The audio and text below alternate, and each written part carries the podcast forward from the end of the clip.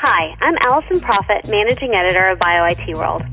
The Medical Informatics World Conference, taking place April 8th and 9th in Boston, will bring together industry leaders and decision makers in the fields of health IT, healthcare, biomedical sciences, pharmaceuticals, and IT for two days of presentations and discussions on research advances, information trends, and new enabling technologies in healthcare. Joining me today is Brian Dixon, who will be speaking in the Population Health Management, Segmentation, and Stratification track. Brian is an assistant professor of health informatics at Indiana University. His research focuses on developing and evaluating innovative technologies and processes for managing knowledge regarding individual patients and populations. Welcome, Brian. Well, thank you for having me. Um, so, the conference, you'll be speaking on leveraging health information exchanges to achieve population health surveillance requirements of meaningful use. Can you tell us what that actually means? I'm happy to, Allison. So the the the meaningful use as an incentive program offered by the Centers for Medicaid and Medicare Services to incentivize hospitals and providers to adopt health information technologies. And when they released um, their different the different stages, uh, the requirements for each stage, the CMS um, first in stage one encouraged, and then in stage two required um, what they call health information exchange, which essentially is sharing clinical or administrative data about patients between uh, unaffiliated providers. So it's not, you know, it's not a, a hospital that owns a private practice and and they ha- they share the same IT platform. It's really the the ability to share information from one IT platform to another, and um, and so what, what I'm going to be discussing in my presentation is uh, is how to leverage health information exchange um, infrastructures that are being developed all across the country um, in response to meaningful use, um, and additional uh,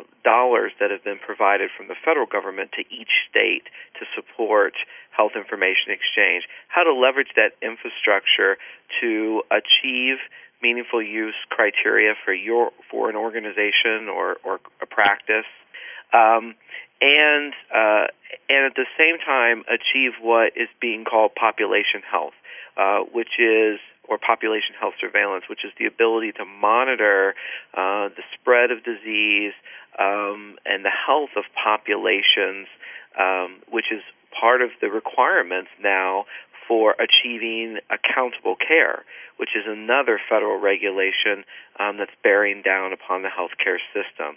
So, it, what I'm going to talk about is the, the, infrastructure that's being developed in the country to support these activities, um, how they're aligned with one another, and how uh, individual providers and, and hospitals and integrated delivery networks uh, can and should leverage these infrastructures to achieve uh, the goals that have been set forth by recent regulations. Great. Can you um, give us just one example of a best practice for leveraging these HIT platforms? Absolutely. So, uh, a lot of my work uh, on the practice side has been done in the area of laboratory data exchange. So today, in about every hospital in the country and, and every group network of, of clinical practices, um, the laboratory there's a laboratory information system that sends the results of, of the laboratory tests back to the ordering provider. Um, and so this data is being generated electronically all the time and and sent back to uh, providers. They're going into electronic health record systems. They're now being sent to health information exchanges so that they can be accessed by providers across a community or across a state who happen to be uh, treating the same uh, patient. And so um, uh, there's both meaningful use regulations as well as accountable care regulations um, that that put the burden on providers who are caring for the same patient so, to sort of coordinate their activities. Well, in order to coordinate uh, medications uh, or other therapy for the patient, it's important for providers to, to monitor uh, certain laboratory results, certain tests that are required uh, for medications or certain tests that may be required to monitor uh, overall progress on, on health and well-being. Well, these electronic messages that are generated today in laboratory information systems and are and are being sent around to EHRs and, and health information exchanges uh, provide a good example of how if you have a common infrastructure for doing data exchange, you can leverage this for a number of things. So one is you can make sure that the results get to the provider that they're intended to get to. So you can deliver the results um, to to the person who ordered it. At the same time, you can make the results available to all the other providers in the community who are also treating that patient and have a need to know that information. Also, you can take this same stream of information that's flowing across the systems and you can put some uh, an analytics uh, module or or another program on top of it that looks at these results and and looks for certain things. So, for example, uh, from a public health perspective, if you want, if you monitor a stream of laboratory data, you can detect when diseases that are required to be reported to public health authorities comes across the wire, you can automatically snag that result and send it to public health. And that's what we're doing. That's that's what we've done here uh, in Indiana, where we've got. Uh, a module that sits there and looks for sexually transmitted infections, looks for um, methicillin, uh, Staph aureus uh, resistance uh, cultures and reports those to public health or MRSA. We're also looking for uh, things like uh, lead in, uh, t- in blood results and reporting those to public health. So if you're looking at this data stream that's coming across and you can find things that are of particular interest to uh, to public health, then you can automatically report those rather than creating yet another system that's just focused on doing that. You can also take the same data stream for laboratory results uh, and look for uh, trends in laboratory values.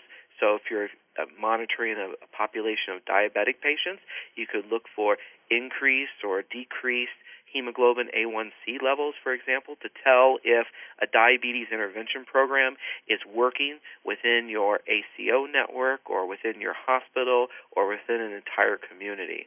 So those, that's just one example of a, an electronic data stream that if you build a common core infrastructure around it, you can do a lot of things not only to meet the sort of current criteria for meaningful use and ACO regulation, but also for improving population health into the future.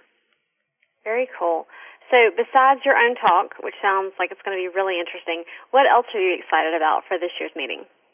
Well, I'm excited about a number of the presentations. There's a lot of, I think, innovative faculty who will be presenting at this year's conference. Um, one of which I'm very excited about is uh, is a talk that focuses on how uh, uh, pharma companies like Merck can partner with academic organizations to improve the pipeline to, uh, you know, from sort of bench science to medicines that really improve population health. There's also some other talks that are focused around how to um, how to Im- improve disease surveillance and disease management using uh, the the growing adoption of electronic health record systems that are available in clinical practices. So many things to see at this year's conference. Great. Brian, thank you so much. Um, we do hope you'll join us for the full Medical Informatics World event next month in Boston. For more information, please visit www.medicalinformaticsworld.com.